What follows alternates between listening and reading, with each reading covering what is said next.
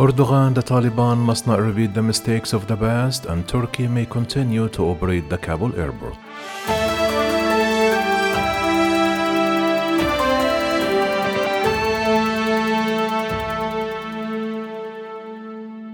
Turkish President Recep Tayyip Erdogan, in a call with his Russian counterpart Vladimir Putin, expressed Ankara's readiness to continue operating the Afghan capital airport and ensuring its security, but one condition. Erdogan said in a call that it took place today, Saturday, according to the statement issued by the office, that Turkey can continue to assume responsibility for operating Kabul airport and ensuring its security if appropriate conditions are created.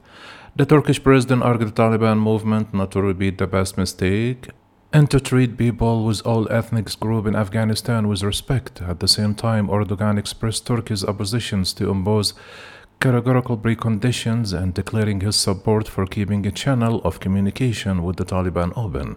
The Turkish president stressed the need for any future government in Afghanistan to be an exclusive and representative and to be reflect the various sects in the Afghan people.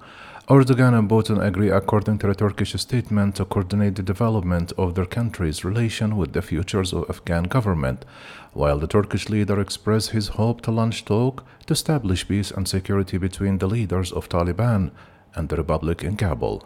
The Russian presidency confirmed that Putin and Erdogan in their contact noted the importance of ensuring stability and peace in Afghanistan and maintaining order and law and stressed the priority task of combating terrorism and drug trafficking and agreed to strengthen coordinating between Moscow and Ankara on Afghanistan.